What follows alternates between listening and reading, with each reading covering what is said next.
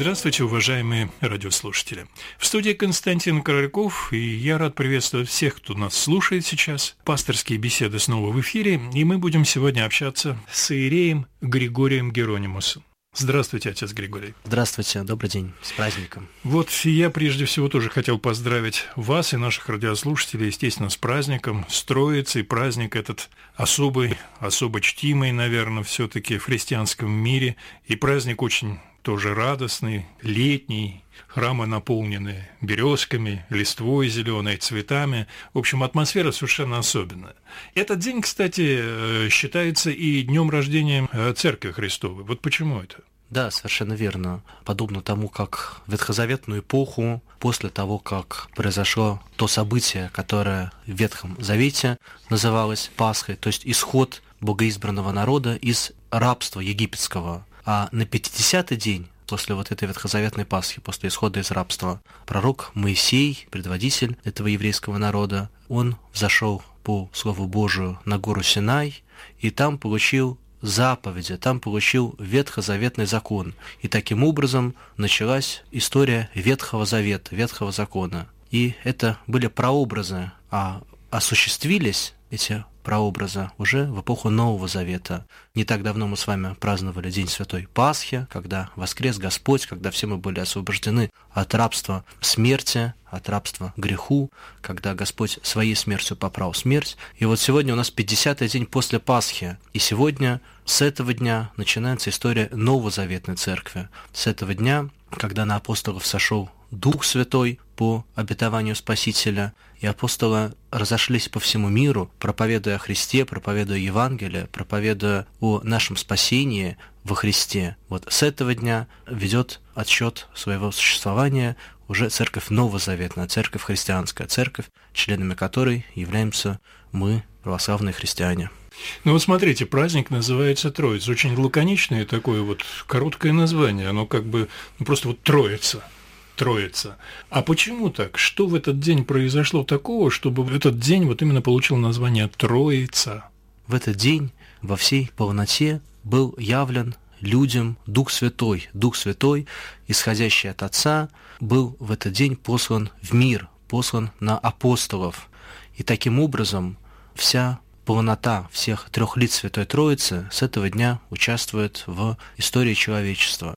Конечно, некоторым образом Дух Святой действовал и до того, он действовал и в ветхозаветную эпоху. Мы знаем, что когда Господь творил мир, то участвовал и Бог Отец, и Бог Сын, и Дух Святой в творении, если мы откроем Библию на самых первых строчках, мы увидим, что когда еще только вот начиналось творение, земля была безвидна и пуста, и тьма над бездну, и Дух Божий носился над водою. И во многих других э, местах Ветхого Завета говорится о действии Духа Божия. Но в Ветхом Завете тайна Святой Троицы была еще не вполне явлена. Она была дана такими намеками, не очень понятными. Э, люди еще не готовы были воспринять эту тайну.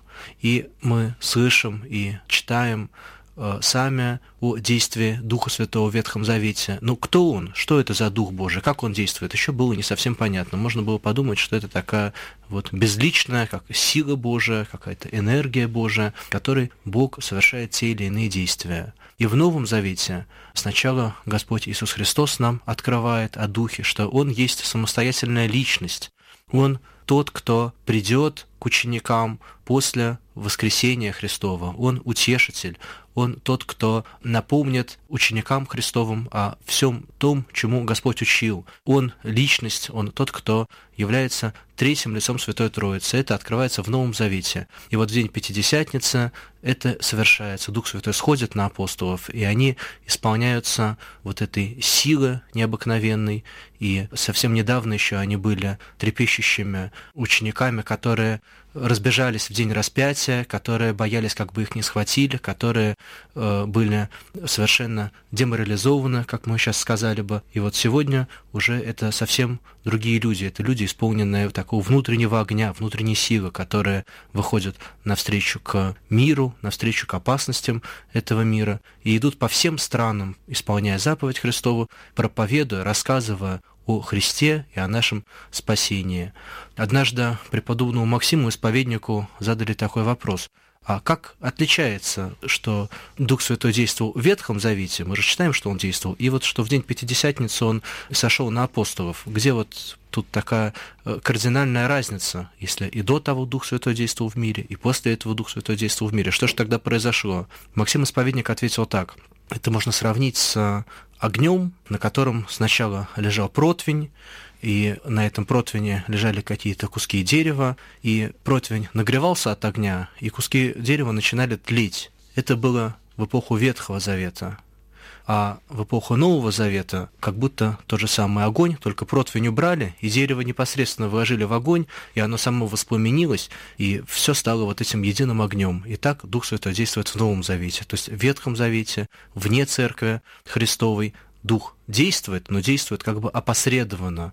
А в Новом Завете он сам, вот как огонь, как огненные языки, сходит на апостолов, и каждый из них вдохновляется Духом Святым. Это ощущение вдохновления Духа, оно было очень явственным. Ту необыкновенную перемену, которая с апостолами произошла, все видели. Апостолы были вот настолько, их это перевернуло, даже их поведение было несколько необычным. Кому-то даже показалось, что они пьяны. И эти люди стали говорить, наверное, они напились, и вышел апостол Петр совершенно с ясной речью, сказал, что с ними произошло, мы не пьяны, но с нами произошло то, что мы исполнились э, Духа Святого. Не только со стороны, но и изнутри. Вот это ощущение присутствия Духа, оно было очень э, сильное. В книге «Деяний святых апостолов» рассказывается о всем том, что происходило после Дня Пятидесятницы, как апостолы шли в разные страны, как они проповедовали о Христе. И вот там говорится, что мы шли в одну там страну, и Дух Святой был с нами, а потом пошли в другую сторону, и Духа Святого с нами не было. То есть было очень живое и непосредственное ощущение участия Духа Святого в жизни первой христианской общины. С этого и ощущение, и началась история христианской церкви. Хорошо, ну вот смотрите, ведь Дух сошел на достаточно ограниченное число учеников, которые находились тогда в Сионской горнице. И дальнейшее развитие церкви, вот каким образом этот дух стал присутствовать в дальнейшей жизни э, христиан, в дальнейшей жизни вообще людей. Как это развивалось? Потому что, ну, вот мы знаем, что он сошел на, условно говоря, 12 учеников, хотя там, я так понимаю, было больше присутствующих. Да, ну, вероятно, в Сионской горнице находилось несколько больше, чем 12 человек. И с этого дня Дух Святой стал присутствовать в жизни первых христиан самым таким явным и непосредственным образом. В книге Деяния рассказывается, что апостолы стали крестить тех, кто обращался ко Христу, тех, кто откликался на их проповедь, и далее на них сходил Дух Святой. Были даже случаи, что чаще происходит так. Сначала происходит крещение, и потом на уже крещенных новых христиан сходит Дух Святой.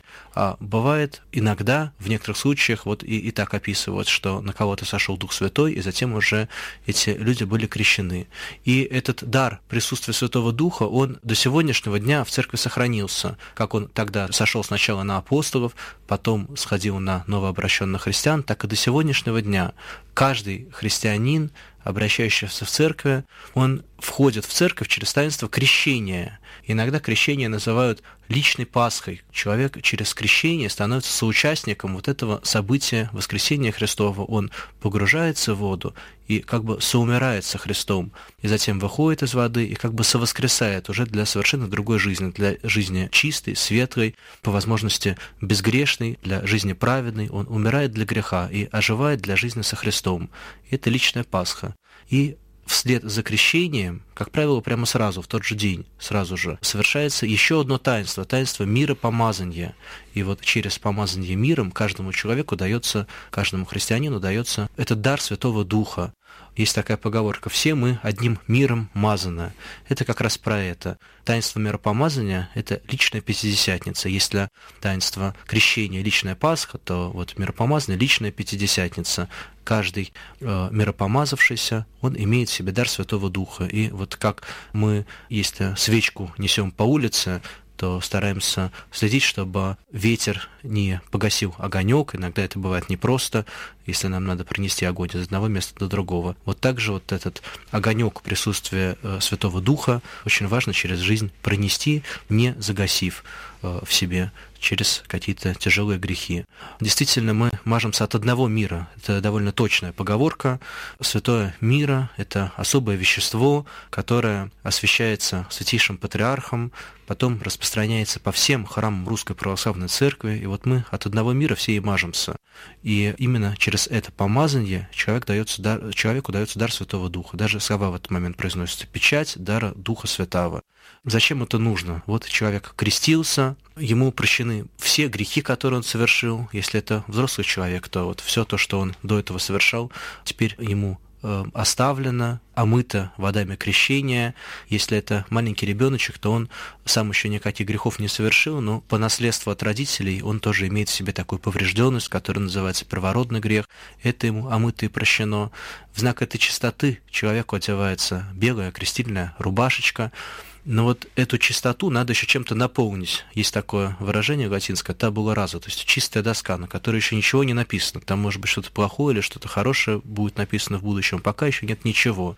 И вот новокрещенный человек, он такая же вот табула раза, еще ничего нет. Вот эту чистоту надо наполнить, и тогда совершается таинство миропомазания, и дается человеку дар Святого Духа. Эта чистота наполняется присутствием Святого Духа.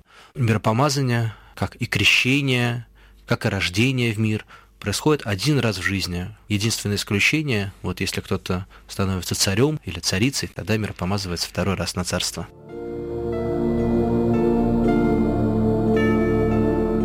Пасторские беседы –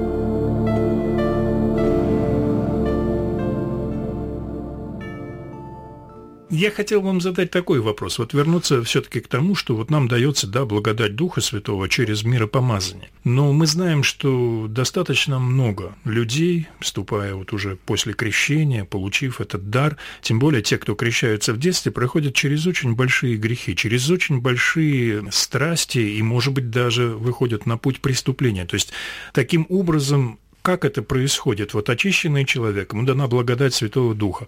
Однако все же вот эти искажения в нем начинают присутствовать, и очень многие проживают свою жизнь ну, до середины, а может быть даже до конца в страшных грехах и преступлениях, несмотря на то, что они были крещены. Значит, отступила от них благодать Святого Духа? Что это? Почему это происходит? Дух Святой – это не слепая сила, это свободно действующая личность, это сам Бог. И как говорится в Евангелии от Иоанна, Дух дышит где хочет.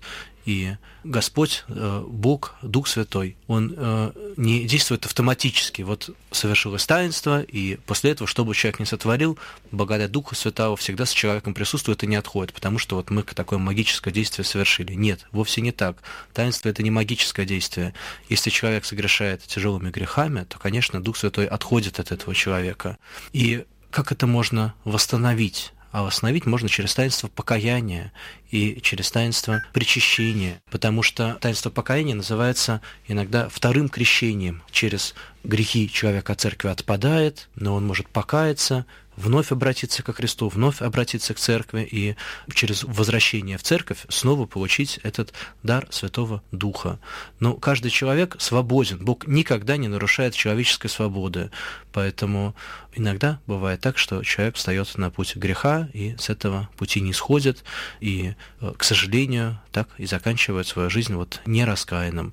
Это очень печально, но человеческая природа такова, она сотворена Богом таким образом, что каждый человек имеет свободу и волен сам своей жизнью распоряжаться. Будет он с Богом, будет он жить по воле Божией, или он будет Богу противиться.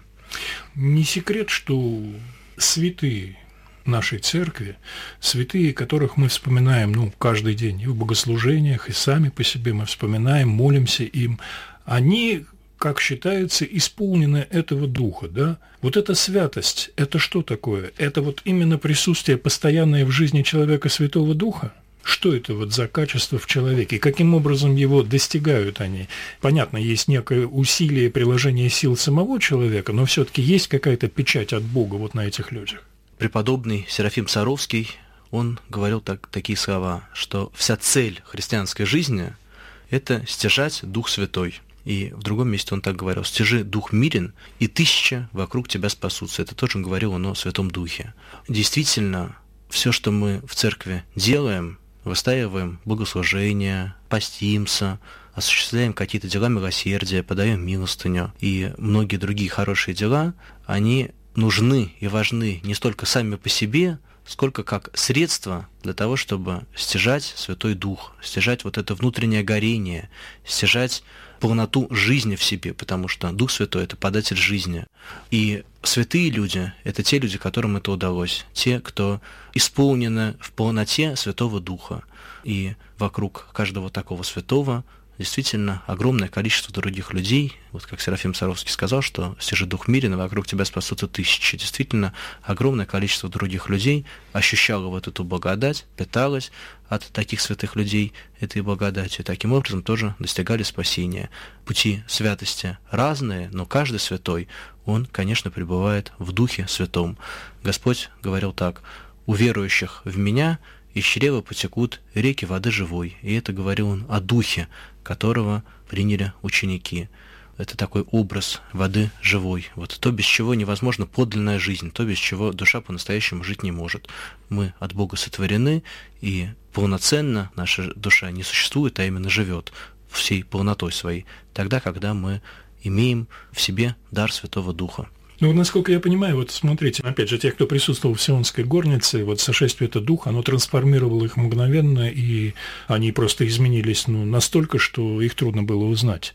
Это вот как вы сами тоже говорили, как все знают, что из трусливых, да, из людей, которые, в общем-то, отреклись, по сути дела, от Христа, многие из апостолов, они превратились в борцов, они превратились в тех самых святых, которые вот несли эти реки Духа Святого, в мир и за ними шли тысячи людей. Но в обычной жизни, обычным людям, в общем, конечно, это процесс, э, который не происходит, наверное, вот так мгновенно, да, это очень долгий-долгий путь, на котором очень много-много всяких препятствий. Ну, бывает очень по-всякому и по-разному, и есть случаи и таких обращений, когда близкие, родные люди вот не могут прямо узнать, что с человеком произошло. Вчера он еще был пьяницей, там, и какие-то очень нехорошие дела делал, и с ним неприятно и надо было рядом находиться, а сегодня вдруг он весь преобразился, и он, у него загорелись глаза. Такое тоже бывает, э, когда очень резкая и явная перемена происходит в человеке под действием благодати Божией. Но я думаю, что можно продолжить э, вот тот образ, который дал преподобный Максим Исповедник. Он сравнивает Дух Святой с огнем. И как э, огонь может быть как бы э, разной силы, и можно сгореть в огне, а можно обжечься, а можно просто подойти близко и ощутить тепло, так каждый из нас может иметь разную степень приближения к Духу Святому, разную степень присутствия Духа Святого. Кого-то Дух Святой только овивает, кто-то только вот немножечко, чуть-чуть сердцем чувствует его существование, а кто-то действительно вот так им исполнен, что это очень ощутимо, явно, и для него самого, и для всех окружающих. У меня есть несколько вопросов, которые вот я думаю, что многие бы наши радиослушатели задали.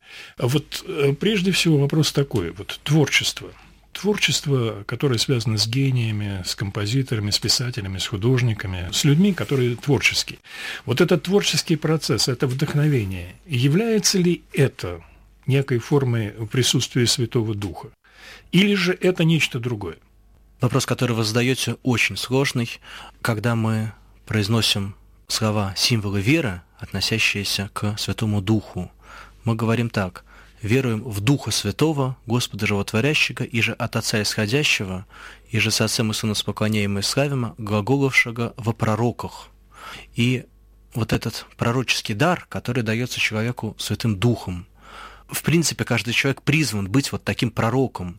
И таким пророком был сотворен Адам, и если бы он не согрешил, то он и его э, потомки, мы с вами, мы были бы вот такими пророками, исполненными Святого Духа, и могли бы проникать в суть вещей, и вот это есть то подлинное вдохновение, которое может являться источником подлинного творчества. Пророк и поэт — это не совсем одно и то же, но определенная э, связь между этими понятиями, конечно, существует. В нашем падшем мире творчество может быть разным, и творческие люди могут вдохновляться по-разному, но в своих каких-то наивысших проявлениях, в своих гениальных проявлениях, в своих пророческих проявлениях, я думаю, что многие творческие люди, они испытывали прикосновение и благодати Духа Святого. Но вот сказать, что все творчество всегда вдохновлено Духом, мы не можем. Мы имеем примеры и очень такого негативного творчества, дурно влияющего, и вот такие творцы, наверное, вдохновляются не духом, а каким, не духом святым, а какими-то совсем другими духами. Ну, это безусловно, потому что, конечно, это все зависит от наверное, человека тоже от того, что внутри у него, да, от его внутреннего можно мира, разным, можно разным вдохновляться. В том числе можно вдохновляться и Духом Святым. Такое бывает. И человек призван к творчеству, и в самых лучших своих проявлениях это связано с действием Духа. Да. Отец Григорий, еще один очень непростой вопрос, тоже, который во многих является камнем преткновения, но особенно учитывая то, что вот протестантские некие течения, я имею в виду о том даре говорения языков, который описан в Деяниях апостолов, которые получили сразу после сошествия Духа апостола, когда они вышли и начали говорить на тех языках, которые стали понимать люди совершенно разных как бы народов. И вот что это за явление, и, насколько я знаю, сегодня этого нет. Почему так? Действительно, в книге «Деяний» описывается, что когда сошел Святой Дух на апостолов, то они стали понимать языки самых разных народов. Э, это был особый дар, данный именно апостолам, для чего? Для того, чтобы они могли свободно пойти в разные страны и проповедовать там о Христе. Этот дар, он в какой-то степени сохранился в церкви до сих пор, но в отдельных, исключительных случаях. Ну вот совсем даже недавно, в 20 веке, один афонский старец, он принимал у себя будучи, конечно, не на фоне, на фоне этого не может быть, а будучи в Греции, принимал у себя э, женщину, давал ей э, студентку из э, Италии, давал ей духовные советы, и когда она вышла от старца, она удивилась, откуда же он так хорошо знает вот мой итальянский язык, а все остальные тоже очень удивились, потому что всем было прекрасно, что стар... всем было прекрасно известно, что старец не знает совершенно итальянского языка, он знает вот греческий язык, в котором он э, вырос, который для него родной. Вот, но тем не менее, такое вот чудесное явление произошло, что он с ней говорил так, как будто он хорошо знает этот язык. То есть в отдельных, исключительных случаях, э, вот как такие чудесные явления, это встречается и сегодня. Но для каждого христианина не полезно было бы иметь вот этот дар, не, не каждому это нужно, и вот такого умения понимать разные языки и говорить на разных языках, оно, конечно, присутствует, это особый дар Святого Духа, который присутствует далеко не у всех христиан. Был в э, самой ранней новозаветной э, церкви еще другой подобный дар, когда люди, вот вдохновленные Духом, говорили молитвы на таком каком-то особом, не совсем понятном э, языке, и уже апостол Павел пишет, что это не полезно. Он говорит, лучше я несколько слов э, скажу разумно, которые окружающие будут понимать, чем буду говорить вот такими непонятными словами. И э, эта практика была в церкви прекращена, и когда вот такие новые сектантские и протестантские харизматические движения пытаются у себя это возобновить, они просто противоречат тому, что заповедовал апостол Павел. Он учил, что это э, не полезно и не нужно, и просто вредно для христианской общины. Хорошо. Еще один такой же вопрос наверное, непростой, богословский достаточно, но все-таки вот мы знаем, что в символе веры э, говорится о том, что Святой Дух исходит от Отца, и же от Отца исходящий. Да? Почему именно от Отца? Потому что мы знаем, что, скажем, у католиков по-другому это строится в символе веры, они по-другому это оценивают. В Западной церкви Святого. было внесено э, несколько дополнительных слов в текст символа веры. Это прямое нарушение постановлений Третьего Вселенского собора, который запретил что-либо добавлять или, наоборот, отнимать от слов символа веры. Итак, уже найдены те слова, в которых совершенно точно сформулированы основы христианской веры и ничего добавлять или прибавлять к этому нельзя. Тем не менее, в Западной Церкви были добавлены несколько слов, и о Духе Святом там говорится «Э, «веруем в Духа Святого от Отца и от Сына исходящего». Эти э, слова на латыни звучат «филе оква» и «от Сына». И это одно из главных догматических расхождений между православной церковью и Западной католической церковью. Через эти слова э, не только э, вносится нечто новое в символ веры, не только вносится некоторое противоречие по отношению к учению отцов церкви, но и вносятся некоторые искажения в само учение о Святой Троице, потому что мы верим, что и так церковь верила всегда, с самого начала, что три лица Святой Троицы, они совершенно равны, что Дух Святой не умален по отношению к Отцу и Сыну. Он, как и Сын, происходит от Отца, только разным образом. Сын рождается от Отца, это привечное рождение, это э, действительно тема, наверное, отдельной беседы, э, обсудить, что это такое зарождение, как это может быть, что сын прежде всех век, вне времени, рождает от Отца, а Дух Святой исходит от Отца, не от Сына, а именно от Отца. И это учение древнее, христианское учение Вселенских соборов, которое в православной церкви сохранилось неповрежденным. Дух Святой исходит от Отца, а не от Сына.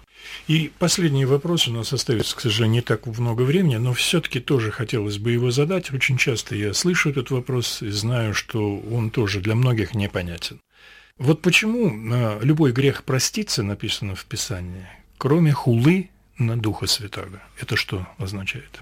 Я думаю, что эти слова из Евангелия мы должны понимать в контексте, их не нужно выдирать из контекста евангельского повествования.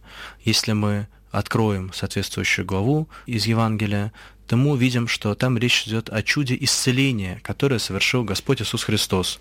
И люди, которые находились рядышком, вместо того, чтобы обрадоваться, что несчастный человек, больной человек стал здоров, и судьба его в такую счастливую сторону преломилась, вместо этого они стали злорадствовать и хулить Господа, и говорить, что ты, наверное, силу бесовскую это делаешь. И уже в ответ на это Господь сказал эти слова, что хула на Сына Человеческого может проститься, а хула на Духа Святого проститься не может ни в этом веке, ни в будущем. Те люди, которые не узнали в нем Мессию, не узнали в нем Сына Божия, не узнали в нем Спасителя, но это как бы простительно. Он действительно для них был их соплеменником, соотечественником, жителем э, города Назарета, семьи Иосифа и Марии. Даже ученики не сразу поняли, кто он. Он потом уже спрашивает, за кого вы меня почитаете? И они говорят, ты сын Божий, апостол Петр ответил. Вот. А если кто-то не узнал в нем Мессию, не узнал в нем Сына Божия. Но это простительно, это можно понять, что под его человеческим обличием они не могли разглядеть э, его божество. А вот что произошло исцеление силой Духа Святого, и так люди к этому отнеслись, вот это уже непростительно. Вместо того, чтобы проявить любовь, проявить радость о том, что несчастный человек выздоровел, вместо этого они говорят, что здесь действуют какие-то дьявольские, сатанинские силы. Когда человек вот сталкивается с действием Духа Святого, сталкивается с этим огнем, сталкивается с этой любовью и отталкивает ее, хулит Дух Святой, то он тем самым от себя Дух Святой отводит. И э, таким образом вот это, это не прощается. Речь в этих евангельских словах говорят, даже идет не от тех кощунственных словах, которые мы в безумии или с дуру можем произнести, каких-нибудь э, хульных и нехороших. Конечно, не надо кощунствовать, конечно, это нехорошо, но здесь речь идет так о, о внутреннем сердечном расположении.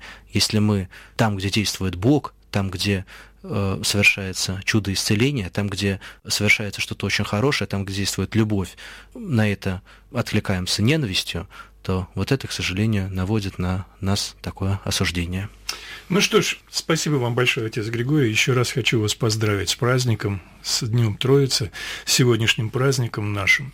А нашим радиослушателям тоже мы поздравляем вас, желаем всего самого-самого доброго. И вот, наверное, наверное, стоит пожелать вот присутствия Духа Святого в жизни каждого человека, который нас сейчас слушает, присутствие с этого жизнь христианская начинается. Вот мы крестимся, миропомазываемся, и с этого начинается наша христианская жизнь. И это же является и самой главной вершиной, самой главной целью христианской жизни. Стяжать Дух Святой, вот быть охваченным этим огнем, этим горением в Боге, в любви. С праздником. Ну что ж, еще раз спасибо вам, отец Григорий. Я напомню, что мы сегодня общались с Иереем Григорием Геронимусом. Спасибо всем и до встречи в пасторских беседах с праздником.